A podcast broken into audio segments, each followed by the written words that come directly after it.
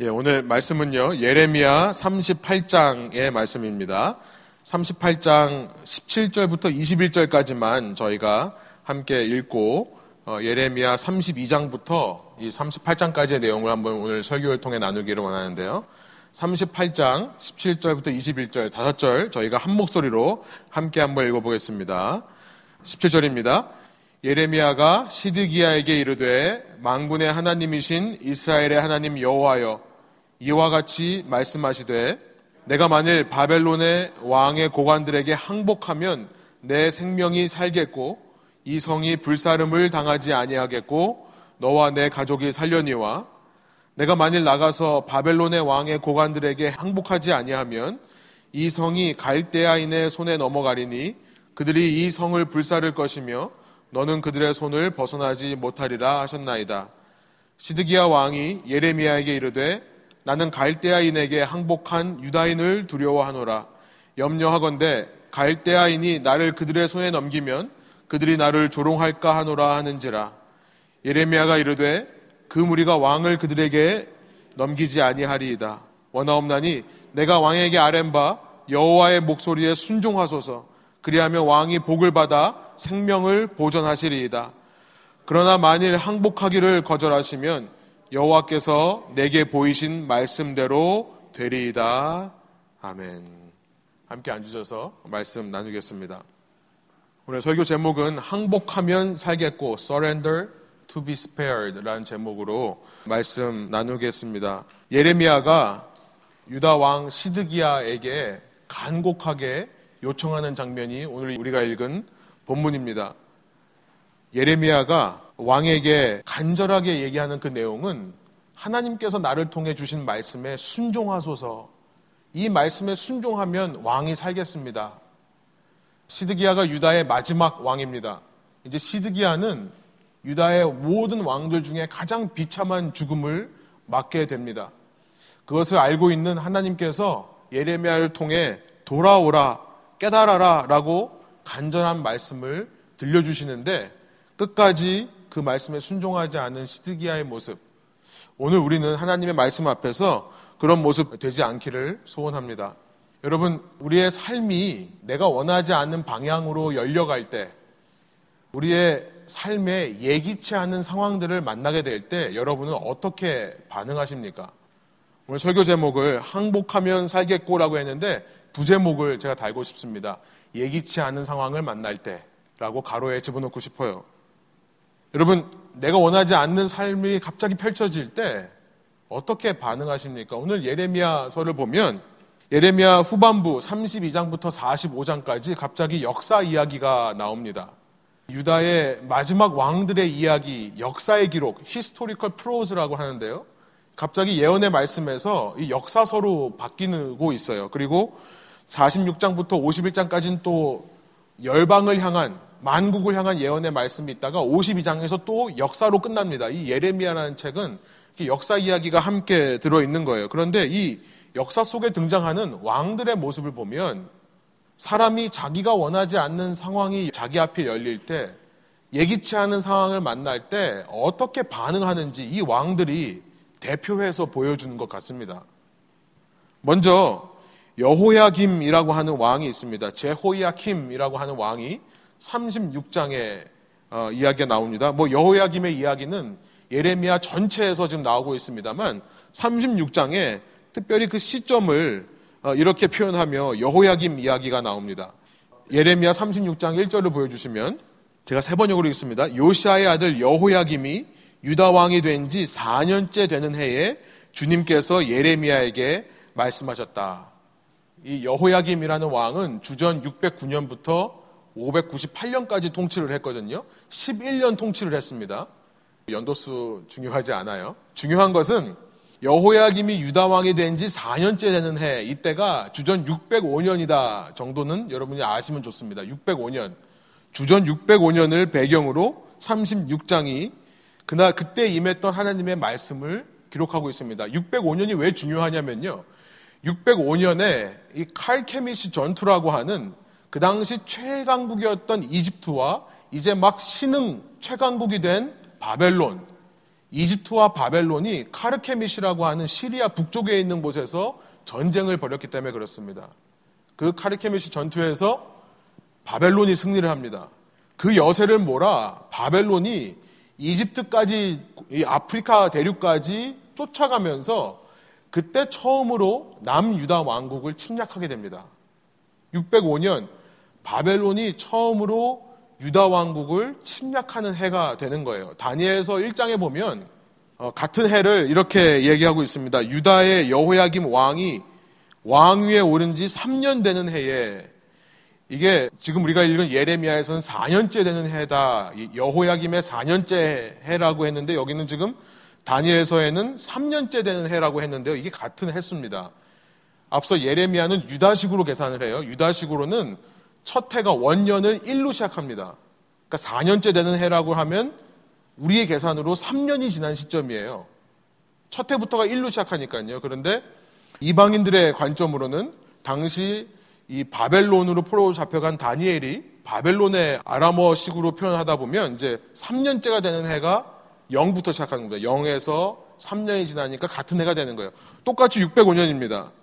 605년에 처음으로 바벨론이라는 나라가 남유다를 침략하며 다니엘과 같은 이 남유다에 있는 인재들, 엘리트들을 포로로 잡아갔던 일이 있었습니다. 다니엘과 그 세 친구를 비롯한 나라에 있는 똑똑하다고 하는 사람들은 전부 잡아갔던 일이 605년에 있었던 거예요. 여러분, 여러분이 여호야 김이라고 한번 생각해 보세요. 아버지 요시아가 그렇게 위대한 업적을 이루었고요. 그 뒤를 이뤄받아서 요시아 왕 이후 그 다음에 왕이 된 이 여호야김이 처음 통치자가 되었을 때 얼마나 큰 포부가 있었겠습니까? 내가 이 나라를 어떻게든지 살려보리라. 요즘 우리 이제 올해 연말에 미국 대통령 선거가 있어서 요즘 대통령 후보들이 연설하는 것들이 많이 나오지 않습니까? 민주당 후보들 또 트럼프 대통령 많은 유세를 하면서 뭘 외칩니까? 내가 대통령이 돼야지만 이 나라가 미래가 있다라는 것을 얘기하지 않습니까? 그런 것처럼 여호야김 왕이 얼마나 큰 기대를 했겠어요. 그러나 통치한 지 우리 계산법으로 3년째 되는 해에 유대인의 계산법으로 4년째 되는 해에 자기의 나라가 바벨론의 속국이 되어버리는 겁니다. 원하지 않는 상황, 기대하지 않는 상황 속에서 여호야김이 어떤 반응을 보이는가 36장 23절에 가보면 우리 읽진 않겠습니다만 그의 반응이 거기 기록되어 있습니다. 사람들이 예기치 않은 상황을 만날 때 이렇게 반응하는 사람들도 있다는 것을 이 여호야김이 대표적으로 보여주는 것 같습니다. 36장 23절에 보면 예레미야가 바룩이라고 하는 서기를 시켜서 두루마기에 하나님의 말씀을 적어서 왕에게 보냅니다. 왕의 신하들이 한번 읽어보고는 이거는 왕에게 말하면 큰일 난다.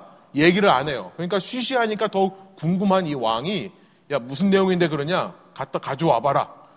그래서 자기 비서로 하여금 그 두루마리를 펴서 읽게 합니다. 두루마리를 펴서 한 세 네 문단 문장, 문장으로 한 세 네 문단 읽고 나면 이 왕이 자기의 예리한 칼 아마 면도할 때 사용했던 칼인 것 같아요. 예리한 칼로 그 두루마기를 잘라서 화로 파이어플레스에 집어 던집니다. 이 여호야김이라고 하는 사람 어떤 부류의 사람인가라는 것이 드러나는 거죠. 자기가 원하지 않은 상황 앞에서 하나님을 대적하는 사람이 된다라는 거예요. 그런 사람들이 있습니다. 예기치 않은 상황이 벌어질 때 하나님께 정면 도전하는 사람들이 있어요. 마치 지난 시간 말씀드린 19살 때 제 모습과 같이요. 하나님이 계시면 나에게 이런 일이 절대 일어날 수 없다라는 확신 안에 신앙을 떠나는 모습들. 하나님께 대항하고 정면으로 맞받아치는 이런 모습들이 있을 수 있는 겁니다. 그런가 하면 이 예레미야서에 등장하는 또 다른 왕이 있습니다. 시드기야라고 하는 왕이에요. 제데카야라고 하는 왕인데요. 시드기야 왕은 조금 다른 반응을 보입니다. 예레미야 32장에 좀 더 거슬러 올라가서 32장에 시드기야 이야기가 시작합니다. 32장 1절부터 2절입니다. 세 번역이에요. 유다 왕 시드기야 제 10년에 주님께서 예레미야에게 말씀하셨다. 그 해는 느부갓네살 제 18년째 되는 해였다. 이렇게 돼 있어요. 2절. 그때의 예루살렘은 바빌로니아 왕의 군대에게 포위되어 있었고 예언자 예레미야는 유다 왕국의 근위대 뜰 안에 갇혀 있었다. 여호야김이라는 왕이 갑자기 죽습니다. 그리고 나서 그 아들인 여호야긴, 제호야친이라고 하는 왕이 왕이 돼요. 그러나 이 왕은 3개월밖에 통치를 하지를 못합니다. 이 바벨론의 느부갓네살이 기어코 와서 주전 597년 이때 이 여호야긴이라는 왕을 포로로 잡아가 버립니다. 이것이 우리가 말하는 남유다의 1차 포로 수송이에요. First deportation. 주전 597년에 일어납니다. 그때 이 왕을 잡아가면서 왕과 함께 백성들을 함께 포로로 1차로 잡아갑니다. 그러면서 이 느부갓네살 바벨론의 왕이 여호야긴의 숙부였던 작은 아버지였던 그러니까 여호야김의 동생이었던 시드기야라는 사람을 왕 위에 앉혀놓고 가요. 좀 복잡하죠? 이 시드기야라고 하는 사람은 어떤 사람인가? 바벨론에 의해서 어쩌다가 왕이 된 사람입니다. 이 사람도 역시 11년을 통치를 합니다. 그리고 시드기야의 11년 통치가 끝나면 597년부터 586년까지 11년의 통치가 끝나면 예루살렘이 멸망해 버리는 때가 오는 겁니다. 근데 지금 시점이 언제냐면요. 유다왕 시드기야 제 10년이라고 하는 거예요. 그러니까 뭡니까? 멸망하기 바로 전해. 주전 587년을 말씀하고 있는 거예요. 이 시드기야는 여호야김처럼 하나님의 말씀에 정면으로 대항하지는 않습니다. 그런데 그렇다고 해서 하나님의 말씀에 순종하는 타입도 아니에요. 끊임없이 이 시드기야는 하나님이 뭐라고 말씀하시건 자기의 힘으로 어떻게든지 해보려고 하는 굳은 의지가 있던 사람이었습니다. 얼마나 재밌는 표현을 하고 있냐면 예레미야 37장을 읽어보니까요. 37장 16절부터 17절입니다. 예레미야 37장에 가면 시드기야가 예레미야를 유다 왕궁 뜰에다가 가두어 놓고 살고 있다는 것을 알게 돼요.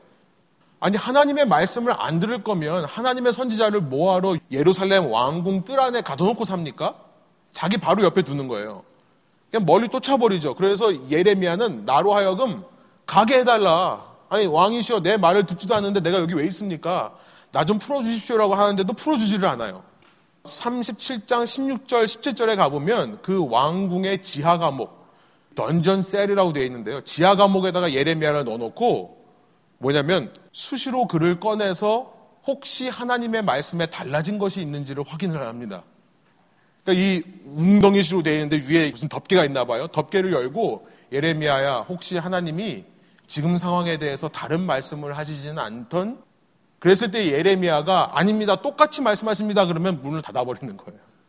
저는요 여호야 김이라고 하는 왕이 교회 밖의 불신앙인들을 대표하는 거라고 한다면 시드기야 왕은 교회 안에 있는 불신앙들을 얘기하는 것이라 생각이 듭니다. 하나님을 아예 멀리 하지도 않지만 하나님 말씀 근처에는 있지만 결국 답정 너예요. 그래서 답은 정해져 있다. 너는 대답하기만 해. 하나님에 대해서 이미 나의 뜻을 세워놓고 하나님을 설득하려는 자, 내 뜻에 하나님 뜻이 순복되기를, 순종되기를 기다리는 자, 바로 시드기야가 대표하는 부류의 사람들입니다. 여러분은 원하지 않는 상황들이 펼쳐질 때 어떤 모습이십니까? 이 두 왕들 외에 예루살렘에 살고 있는 예루살렘 유대인들, 이들의 모습은요, 아마도 정확하게 이 책에서 기록되어 있지는 않겠지만, 그냥 망연자실한 것 같아요. 이렇게 하지도 못하고 저렇게 하지도 못하고 그냥 자포자기식으로 어떻게든지 되겠지. 하나님의 때를 그냥 막연하게 기다리고 있는 모습인 것 같습니다. 그냥 하루하루 버텨내는 모습. 원하지 않는 상황이 펼쳐질 때 어떻게 반응하는가. 그런데 그때, 이때 필요한 하나님의 말씀이 바로 예레미야 38장 17절입니다. 하나님께서 예레미야를 통해 우리가 읽은 대로요, 이런 말씀을 하세요. 그렇게 하나님의 말씀을 기다리고 있는 사람들에게 예레미야가 시드기야에게 이르되 망군의 하나님이신 이스라엘의 하나님 여호와께서 이와 같이 말씀하시되 내가 만일 바벨론의 왕의 고관들에게 항복하면 내 생명이 살겠고 이 성이 불사름을 당하지 아니하겠고 너와 내 가족이 살려니와 여러분 우리의 몸도 그렇습니다만 외부에서 이방 민족이 쳐들어오면 사람들이 갖는 자연스러운 반응은 뭡니까? 맞서 싸우는 거예요. 우리의 몸에 바이러스가 들어오면 우리 몸이 제일 먼저 맞서 싸웁니다. 가장 본성적인 우리의 반응이에요. 남유다를 지금 멸망시키겠다고 바벨론이 와가지고 진을 치고 있는 상황입니다. 시드기야 왕 9년 통치해 주전 588년부터 유대인의 식으로는 3년입니다. 우리 식으로는 2년이에요. 586년까지 바벨론이 예루살렘을 포위하고 있었습니다. 그 상황에서 지금 예레미야에게 말씀하시는 거예요. 포위하고 있는 바벨론을 향해 시드기야는요, 끊임없이 맞서 싸우려는 생각을 하고 있는 겁니다. 시드기야만이 아니라 여호야김이 그랬고 모든 사람이 그랬어요. 하나님이 살아계시다면 지금 이 군대를 흩어지게 하든지 이 군대가 스스로 물러가게 하든지 하나님께서 무슨 역병, 전염병을 내리셔가지고 전부 죽여버리든지 이런 일들이 일어나야 된다. 그런데 정작 하나님의 말씀은 뭐냐면 그냥 항복해라. 그러니 본성적으로 싸우려고 하는 사람, 본성적으로 이런 일이 있으면 어떻게든 상대방을 설득해서 살아날 길을 만들려고 하는 사람들이 하나님의 말씀을 들을 수 있었겠습니까? 우리의 본성적인 반응은 맞서 싸우는 거 아니면 설득해서 내 편으로 만드는 건데요. 근데 이런 상황 속에서요, 32장에 가보면, 다시 한번 32장으로 가보세요. 32장으로 가보면 하나님이 예레미야에게 가장 먼저 희한한 일을 시키시는 장면이 나옵니다. 이렇게 본성적으로 받아들일 수 없는 일을 유다 왕들에게 받아들이라라고 하기 전에 이 예레미야 선지자에게요. 예레미야의 본성적으로 이해가 되지 않는 일을 먼저 시키세요. 정말 희한한 일을 시키시는데요. 때는 앞서 말씀드린 대로 32장 1절부터 2절 말씀드린 대로 시드기야의 마지막 통치 바로 이전해. 그러니까 지금 예루살렘이 포위되어 있는 상황입니다. 시드기야 10년 이때 32장의 이야기가 펼쳐지는데요. 그때 하나님이 그렇게 왕궁의 감옥 속에 갇혀 있는 예레미야에게 말씀을 주시는데 어떤 희한한 말씀을 주시냐면 야 너 서기 바룩을 시켜가지고 너의 고향인 베냐민 땅에 그 아나돗이라는 땅에 한 부동산을 네가 사라. 뜰을 사라고 되어 있습니다. 한 땅을 너가 구입해라 이런 말씀을 해요. 아니 좀 있으면 나라가 멸망해 버립니다. 그런데 멸망할 나라의 땅을 돈을 주고 살 사람이 누가 있습니까? 근데 예레미야에게 말씀하세요. 너희가 은으로 돈을 값을 치르고 그 땅을 사라. 여러분 같으면 어떻게 하시겠어요? 어떻게 하실까요? 우리 부동산 할 때 보면 뭐 셀러 마켓일 때 사는 사람 어리석다고 하는데요. 이건 그 정도가 아니에요. 나라가 부도나는 상황, 없어지는 상황입니다. 그런데 예레미야는요. 우선 영문은 모르지만 하라는 대로 해요. 바룩을 시켜서 돈을 지불하고 땅을 삽니다. 땅 문서를 가지고 이제 다 매매 계약서를 쓴 이후에 예레미야가 그 후에 하나님께 이제 기도하는 장면이 나와요. 32장 17절부터 25절인데요. 저는 이 예레미야의 모습을 보면서 아 이것이 바로 예기치 않은 일을 만났을 때 우리가 보여야 될 모범 답안이구나라는 생각이 들었어요. 예레미야 32장 17절부터 19절을 제가 먼저 세 번역으로 한번 읽겠습니다. 제일 먼저 예레미야가요. 하나님께 기도할 때 다짜고짜 하나님 이런 일을 왜 시키십니까? 하나님이 살아계시면 이런 일이 나한테 왜 생깁니까? 라고 묻는 게 아니라요. 제일 먼저 하나님에 대한 찬양으로 기도를 시작합니다. 17절부터 19절이에요. 아, 주 하나님 보십시오.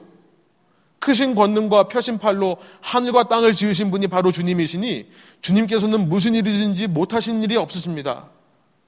하나님의 전능하심을 인정하고 있죠. 18절. 주님께서는 은혜를 수천 대 이르기까지 베풀어 주시지만 하나님의 은혜에 대해 찬양하고 있어요. 조상의 죄는 반드시 자손이 치르게 하시는 분이시며 하나님의 공의에 대해 찬양하고 있죠. 위대하시고 전능하신 하나님이시요 망군의 주님으로 이름을 떨치시는 분이십니다. 19절. 주님께서는 계획하는 일도 크시고 실천하는 힘도 강하시며 사람들의 모든 삶을 감찰하시고 각자의 행실에 결실에 따라서 갚아주십니다. 여러분, 하나님은요, 어떤 상황 속에서도 찬양받기 합당하신 분인 줄로 믿습니다. 심지어 그 상황이요, 우리가 이해하지 못하는 상황이라 할지라도요, 우리가 이성적으로, 논리적으로 받아들일 수 없는 상황이라 할지라도요, 그 상황 속에서도 바로 나, 오늘 우리의 찬양을 받으시기 합당하신 분이라는 거예요. 예레미야는 지금 하나님의 성품에 대해 조금도 의심하지 않고 찬양하고 있습니다. 하나님의 성품과 함께 하나님의 하시는 일도 전혀 문제가 없다는 것을 찬양하고 있습니다. 하나님의 성품과 하나님의 사역에 대해 조금의 의심도 없이 하나님을 하나님으로 인정하는 자세. 이것이 우리에게 먼저 회복되어야 된다는 것을 생각해 볼 수 있는 대목이에요. 사랑하는 여러분, 사랑으로 건면합니다. 여러분, 이 찬양이 회복되기 전까지는요, 기다리세요. 아직 질문할 수 없습니다. 아직 묻지 마세요. 나에게 왜 이런 일이 있냐고 묻지 마세요. 먼저 이 찬양이 우리에게 회복되기까지 시간이 필요하다면 그 시간을 견디어내야 되는 것입니다. 이렇게 찬양으로 시작한 기도에서 예레미야는 그 다음에 20절부터 24절을 보니까 읽진 않겠습니다만 시간 관계상 지금까지의 역사를 되돌아봅니다. 우리의 조상들이 어떻게 살아왔는지 그리고 오늘 우리가 이 꼴을 당하기까지 이렇게 바벨론에게 포위될 때까지 어떤 일이 있었는지를 돌아봐요. 예레미야는 이스라엘이 이집트로에서 종살이 하던 때로 돌아갑니다. 그 종살이 하던 이스라엘을 하나님께서 구원해 주셔서 약속의 땅에 들어오게 하신 것 이것을 생각합니다. 하나님은 여전히 전능하시고 여전히 신실하시고 여전히 은혜와 자비의 하나님이셨음을 고백해요. 문제는 하나님께 있던 것이 아니라 이 상황을 만든 문제는 바로 우리에게 있었다는 것을 고백합니다. 뒤를 돌아보니까 이것은 하나님의 잘못이 아니었군요. 그렇게 하나님이 약속의 땅에 우리를 집어넣으셨지만 이 땅에서 우리는 우상숭배를 했기 때문에 우리가 이 꼴을 당할 수밖에 없었군요. 아니 오히려 하나님은 그 꼴을 당하지 않게 하기 위해 수도 없이 말씀하셨군요. 어떻게 해서든지 우리를 일으켜 세워서 정신 차리게 해서 그곳까지 가지 않도록 주님은 막아 오셨군요. 여러분 뒤를 돌아보며 하나님이 이스라엘을 인도하신 길을 깨닫게 되는 것입니다. 여러분, 여러분 마음 가운데 먼저 하나님을 찬양할 수 있는 마음이 회복되셨다면 그 다음으로는요, 여러분 뒤를 돌아다 보시기를 소원해요. 오늘 이 자리에 오기까지 여러분이 오신 삶을 돌아보는 겁니다. 많은 경우 사람들이요, 하나님께 기도하면서 혹은 불평하면서 원망하면서 아, 주님 도대체 어떠시려고 이럽니까? 앞길을 보여주십시오라고 외치는 경우가 참 많은 것 같아요. 여러분, 그런데 우리는 한치 앞을 내다볼 수 없는 존재들이기 때문에요. 우리의 미래를 바라보며 도대체 이 일이 어떻게 끝날 것인가만 바라보면 하나님이 우리를 인도하시는 길을 제대로 보지 못할 때가 너무나 많습니다. 우리의 시선이 미래에만 향해 있으면 그렇다는 거예요. 그래서 사람들은 하나님의 길을 알기 위해 꼭 전보듯이 호로스콥이나 오늘의 운세를 보듯이 그런 자세로 하나님의 말씀을 대하는 사람들이 많은 것 같아요. 이게 던져놓고요. 오늘은 무슨 말씀 주시려나. 이게 뭐가 다릅니까? 말씀을 통해 삶의 인도함을 받는 것은 너무나 중요합니다만 우리의 마음이 점을 치는 마음에서 벗어나지 못한다면 앞만 바라보며 하나님이 어떤 것을 이루어 주실까만 기대한다면 무슨 예언을 받는답시고 장래 일에만 포커스가 되어 있다면 우리는 하나님의 말씀을 온전히 듣지를 못할 것입니다. 여러분, 여러분을 향한 하나님의 인도하시는 길은요, 언제 선명하게 보이는지 아십니까? 여러분이 뒤를 돌아볼 때. 하나님께서 이곳까지 나를 어떻게 인도하셨는가를 되돌아보면 하나님이 내 인생에 해오신 길들이 보이기 시작하는 거예요. 나의 삶의 그때그때마다 하나님이 나와 함께 하셨다는 것. 절망 중에 낙심 중에 나를 일으켜 세우신 그 손길이 보이는 거고요. 절망 중에 낙심 중에 지금까지 나를 인도해 주신 하나님의 발자국이 보이는 겁니다. 예기치 않은 상황을 만났을 때 내가 기대하지 않은 상황을 만났을 때 우리의 모든 노력의 첫 번째는 상황이 아닌 하나님께 집중하는 겁니다. 하나님의 성품을 찬양하고 그의 사역을 인정하는 거예요. 그리고 두 번째는 그 하나님이 지금까지 나에게 얼마나 선하게 역사하셨는가를 되돌아보는 겁니다. 사랑하는 여러분, 그러면 문제는 하나님께 있는 것이 아니라 나에게 있다는 것을 알게 돼요.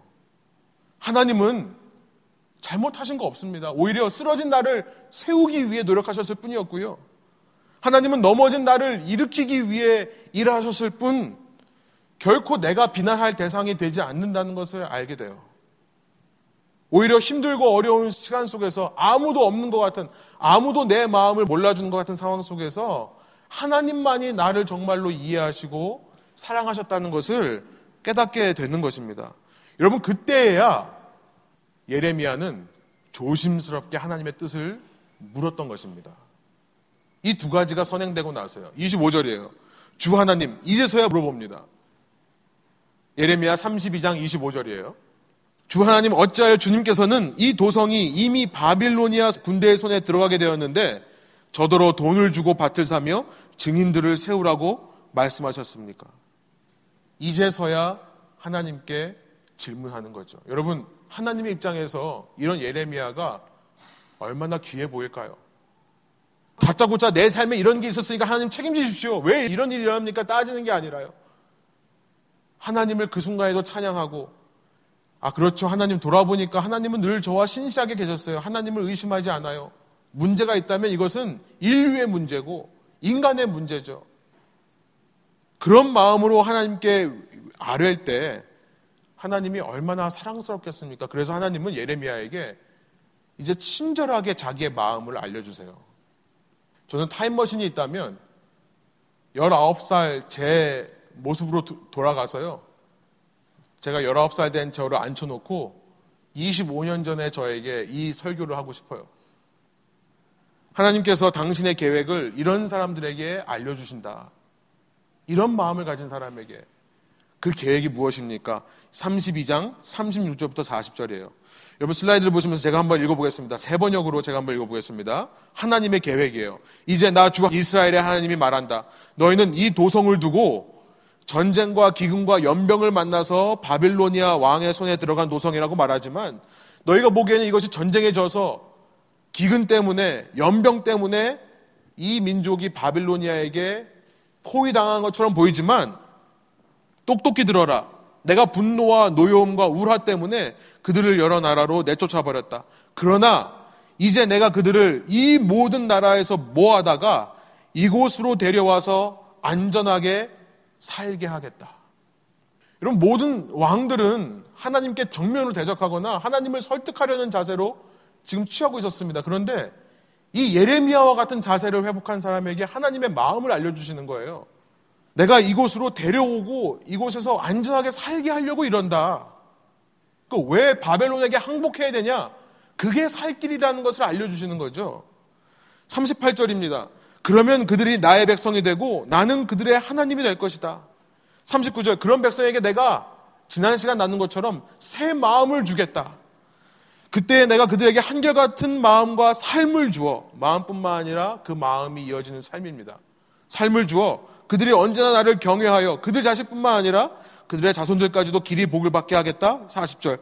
그때에는 내가 그들과 영원한 언약을 맺고 내가 그들에게서 영영 떠나지 않고 그들을 잘 되게 할 것이며 그들 마음속에 나를 경외하는 마음을 넣어 주어서 그들이 나에게서 떠나가지 않게 하겠다. 이 모든 역경과 고난, 바벨론에게 항복해야 되는 상황은 그들의 마음에, 너의 후손들의 마음에 새 마음을 주기 위해 허락한 것이다. 그들이 내 백성이 되고 내가 그들의 하나님이 되는 그 새 마음, 나를 경외하는 마음을 넣어 주어서 중요한 것이 40절 끝입니다. 그들이 이제 앞으로 어떤 삶을 살든 앞으로 어떤 삶의 상황을 만나든 나를 떠나지 않게 하기 위해서다.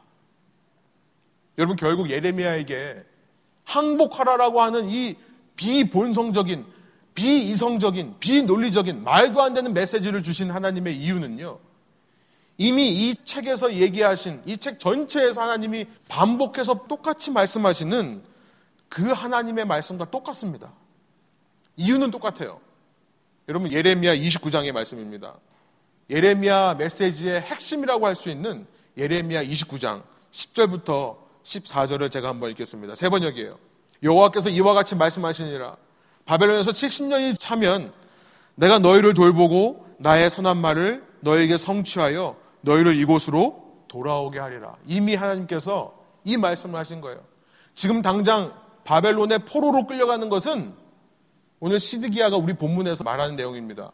내가 여기에 항복하면 나보다 먼저 바벨론에게 항복했던 우리 유대인들이 나를 보고 조롱할 거 아닙니까?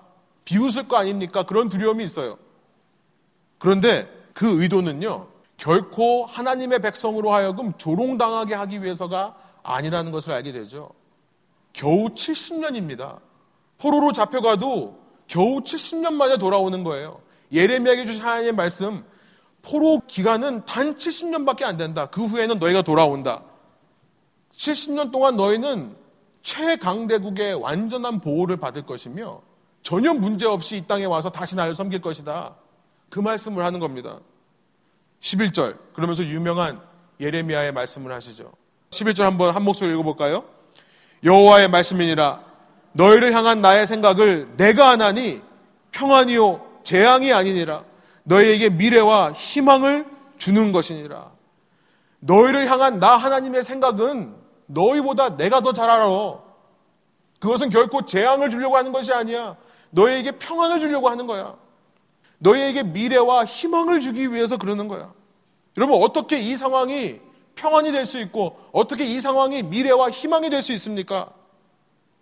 그 이유를 이제 말씀하세요. 12절. 왜냐하면요, 이 상황을 통과하면 너희는 나를 부르짖을 것이기 때문이다. 라고 말씀하시는 거예요. 그리고 너희가 나에게 기도할 것이기 때문이다. 그 70년이라는 포로 생활 동안 유대인들이 할 수 있는 유일한 것은 하나님을 바라며 하나님을 찾고 하나님을 기대하고 기대하고 하나님께 기도하는 것 뿐이었습니다.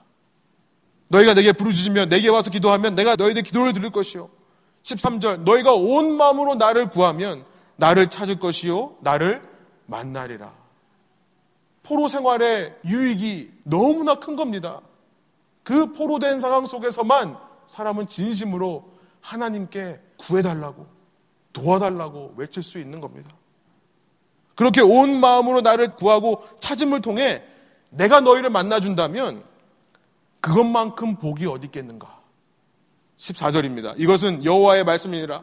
나는 너희들을 만날 것이며 너희를 포로된 중에서 다시 돌아오게 하되 내가 쫓아보내었던 나라들과 모든 곳에서 모아 사로잡혀 떠났던 그곳으로 돌아오게 하리라. 이것은 여호와의 말씀이니라. 포로된 중에서 그들을 인도하여 내시는 하나님의 손길을 경험할 수 있다면 여러분 그 경험 우리가 보기에 아무리 어렵고 힘든 것이지만 의미 없는 것은 아니라는 것을 알게 되는 거죠. 하나님께서 우리에게 말씀하시는 겁니다. 너희의 평안, 너희의 미래, 너희의 희망은 상황에 달려 있는 것이 아니다. 어떤 사람을 통해 얻을 수 있는 것도 아니다. 오직 나를 만날 때에, 오직 나와 함께 할 때에 그 평안과 미래와 희망이 있는 것이고, 그것을 깨닫게 하기 위해, 그것을 체험하게 하기 위해, 그래서 먼 훗날, 지금을 돌아볼 때, 이 상황 가운데 하나님이 나를 붙들고 계셨구나. 이 상황 가운데 하나님이 나와 함께 하셨구나를 고백할 수 있는 간증거리가 되도록 하나님이 우리에게 포로 생활과 같은 시간을 허락하셨다는 사실입니다. 여러분, 그래서 예기치 않은 상황을 만날 때, 기대하지 않은 환경들이 펼쳐질 때, 우리가 반응해야 되는 모습은요, 하나님을 대적하는 것도 아닙니다. 하나님을 설득하려는 것도 아닙니다. 망연자실, 자포자기도 아닙니다. 항복하는 거예요. 항복하는 겁니다. 하나님의 그 뜻에 이해는 되지 않지만 믿어지지는 않지만 surrender 항복하는 거예요. 항복만이 살 길인 거예요. 오늘 보면 17절 18절입니다. 예레미야가 시드기야에게 이르되 그 멸망을 앞두고 있는 시드기야 왕 이제 시드기야는요 가장 비참한 죽음을 맞게 되는데요. 시드기야가 두 눈이 뽑혀서 포로로 끌려갑니다. 바벨론에. 그 두 눈이 뽑히기 전에 그가 마지막으로 본 장면은 그의 모든 아들들이 참수형을 당하는 장면이었어요. 그런 비참한 최후를 맞이할 시드기야 앞에서 간절하게 호소하는 겁니다. 왕이시여, 하나님께서 말씀하십니다. 내가 만일 바벨론의 왕의 고관들에게 항복하면 내 생명이 살겠고 17절이에요. 이 성이 불사름을 당하지 아니하고 너와 내 가족의 살려니와 18절. 내가 만일 나가서 바벨론의 왕의 고관들에게 항복하지 아니하면 이 성이 갈대아인의 손에 넘어가리니 그들이 이 성을 불살릴 것이며 너는 그들의 손을 벗어나지 못하리라 하셨나이다. 여러분 바벨론에게 항복하라는 메시지가 아니었던 겁니다. 바벨론을 통해 더 믿음의 성숙을 이루어내시는 더 하나님의 깊은 체험을 가능하게 하시는 그 하나님의 뜻과 계획에 항복하라는 메시지였던 거예요. 예레미야를 통해 수없이 반복하시는 자신의 뜻과 생각, 내 생각은 너희보다 내가 더 잘 안하니 평안을 주는 것이고 재앙이 아니라 너희에게 미래와 희망을 주기 위한 것이다. 라고 반복해 말씀하시는 그 하나님의 메시지에 항복하라는 의도였던 것입니다. 여러분 그 항복한다는 것은요. 예레미야가 보여준 대로 첫 번째 어떤 경우에도 어떤 상황 속에서도 하나님의 성품과 그의 사역을 찬양하는 겁니다. 그 찬양의 고백이 쉽게 나오지 않는다면 나올 때까지 기다리는 겁니다. 인내하는 거예요. 그리고 두 번째, 항복한다는 것은 어떤 상황 앞에서도 뒤를 돌아보며 지금까지 인도하신 하나님의 손길과 발걸음을 확인하는 것입니다. 내 삶에 함께 하셨던 그 주님의 손길, 그 주님의 인도하심을 발견하는 거예요. 우리의 힘만으로는 안 됩니다. 그런 마음가짐 위에 성령께서 함께 해주셔서 우리의 마음을 새롭게 해주실 때 우리는 이전보다 주님을 더 가까이 찾고 만나는 자가 될 것입니다. 우리는 이전보다 더 깊이, 더 친밀하게 주님과 연합한 자가 될 것입니다. 그래서 오늘 내가 당하는 이 고난과 역경이 먼 훗날 내가 내 삶을 돌아볼 때, 아, 그때 그렇게 어려운데도 하나님이 함께 하셨지라고 하는 간증이 될 줄로 믿습니다. 함께 기도하시겠습니다.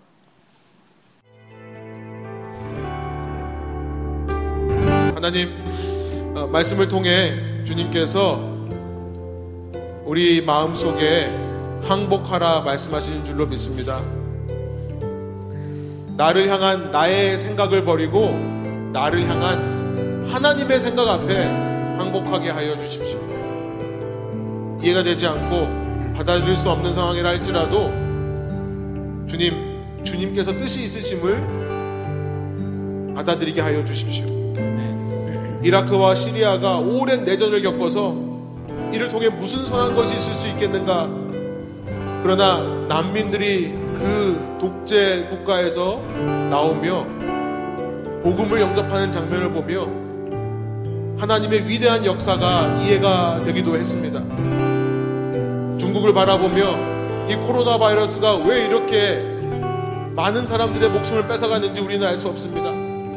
우리의 상황을 돌아보며 왜 내 삶에 이런 일이 일어나는지 우리는 알 수 없습니다. 그러나 이 시간 나를 향하신 우리를 향하신 주님의 생각에 항복하는 저희가 되게 하여 주시고 항복할 때에 그것이 살 길인 줄로 믿고 살아가는 저희들 되게 하여 주옵소서. 그렇게 하실 주님께 감사와 찬양 올려드리며 예수 그리스도 이름의 영광을 위하여 기도합니다.